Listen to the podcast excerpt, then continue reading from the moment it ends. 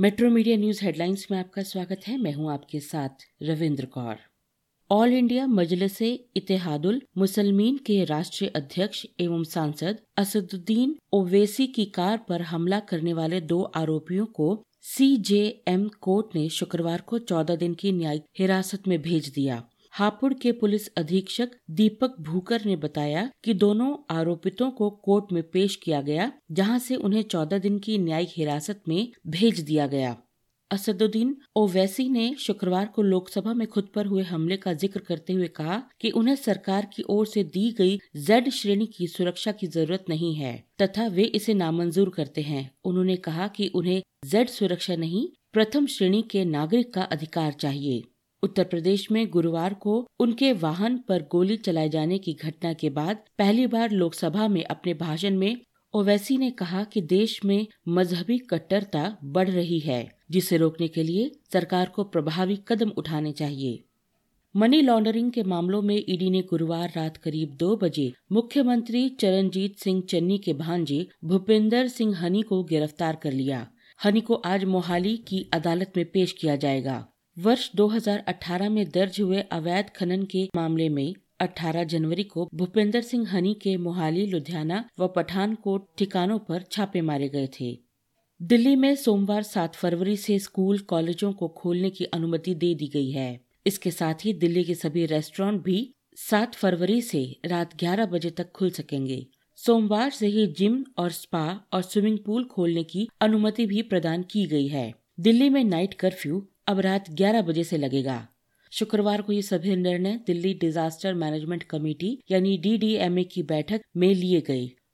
कृषि और किसान कल्याण राज्य मंत्री कैलाश चौधरी ने शुक्रवार को कहा कि केंद्र सरकार पाँच राज्यों में विधानसभा चुनाव समाप्त होने के बाद न्यूनतम समर्थन मूल्य की कानूनी गारंटी की जाँच करने और इसे प्रदान करने के लिए एक समिति गठित करने के लिए प्रतिबद्ध है। समाजवादी पार्टी के सदस्य सुखराम यादव के एक सवाल के जवाब में मंत्री ने कहा कि सरकार से चुनाव आयोग की मंजूरी मिलने के बाद प्रस्तावित समिति का ब्यौरा दिया जाएगा। देश में कोरोना संक्रमण के मामलों में थोड़ी और कमी आई है। शुक्रवार सुबह तक पिछले 24 घंटों में कोरोना के एक लाख उनचास हज़ार तीन सौ चौरानवे नए मरीज़ मिले। इस बीच कोरोना को मात देने वालों की संख्या दो लाख छियालीस हज़ार छह सौ चौहत्तर रही। गोवा विधानसभा चुनाव के मद्देनजर राहुल गांधी ने वर्चुअल रैली के दौरान कहा कि आपने देखा कि कैसे भाजपा सरकार पर्यटन, कोरोना महामारी और रोज़गार में विफल रही है। हम दल बदलुओं को टिकट नहीं दे रहे हैं। इस बार नए लोगों को टिकट दिया गया है। गोवा में कांग्रेस पूर्ण बहुमत से सरकार बनाएगी। राहुल गांधी ने कहा कि हम गोवा में ऐतिहासिक फैसला ले रहे हैं। नई न्याय योजना शुरू की जाएगी। छह हज़ार रूपए प्रति माह, यानी सालाना बहत्तर हज़ार रूपए गोवा के सबसे गरीब नागरिकों को स्वचालित रूप से दिए जाएँगे।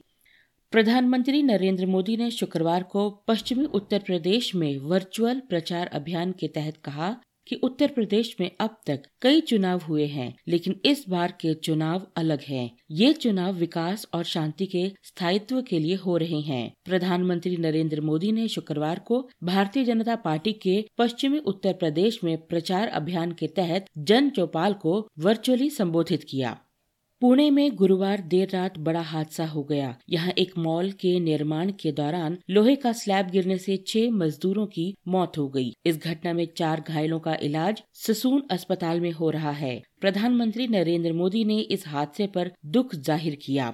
महापौर मुरलीधर मोहोल ने बताया कि इस मामले के जिम्मेदार लोगों पर कठोर कार्रवाई की जाएगी। चीन के नेशनल स्टेडियम में 2022 के शीतकालीन ओलंपिक खेलों का उद्घाटन समारोह शुक्रवार को हुआ। उद्घाटन समारोह के साथ ही शीतकालीन ओलंपिक की आधिकारिक शुरुआत भी हो चुकी है। उद्घाटन समारोह परेड में अल्पाइन स्कीयर मोहम्मद आरिफ खान भारत का ध्वज लेकर उतरे। आरिफ ने चार सदस्यों की भारतीय दल की अगुवाई की। इसके साथ ही वे जेरेमी बुकावोस की शिवा केशवन और नेहा आहूजा जैसे एथलीटों की सूची में शामिल हो गए हैं, जिन्हें शीतकालीन ओलंपिक खेलों में भारतीय ध्वजवाहक होने का गौरव प्राप्त हुआ। टीम इंडिया 6 फरवरी से वेस्टइंडीज के साथ होने वाले एक दिवसीय क्रिकेट सीरीज़ में इस बार युवा गेंदबाजों के साथ उतरेगी। इसका कारण ये है कि टीम मैनेजमेंट ने अनुभवी तेज गेंदबाजों मोहम्मद शमी और जसप्रीत बुमराह को इस सीरीज़ के लिए आराम दिया है। जबकि स्पिन ऑलराउंडर रविंद्र जडेजा अभी पूरी तरह फिट नहीं है। टीम की गेंदबाजी इस बार युवा तेज गेंदबाज मोहम्मद सिराज, दीपक चाहर, शार्दुल ठाकुर, आवेश खान, प्रसिद्ध कृष्णा के अलावा स्पिनर कुलदीप यादव और युजवेंद्र चहल के भरोसे रहेगी।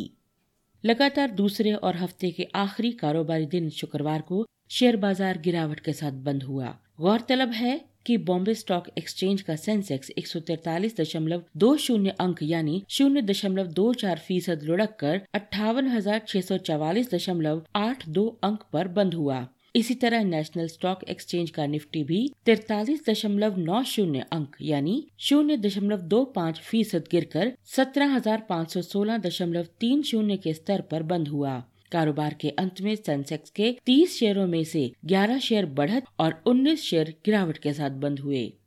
इन खबरों को विस्तार से पढ़ने के लिए आप लॉगिन कर सकते हैं W W W dot metro media live dot पर।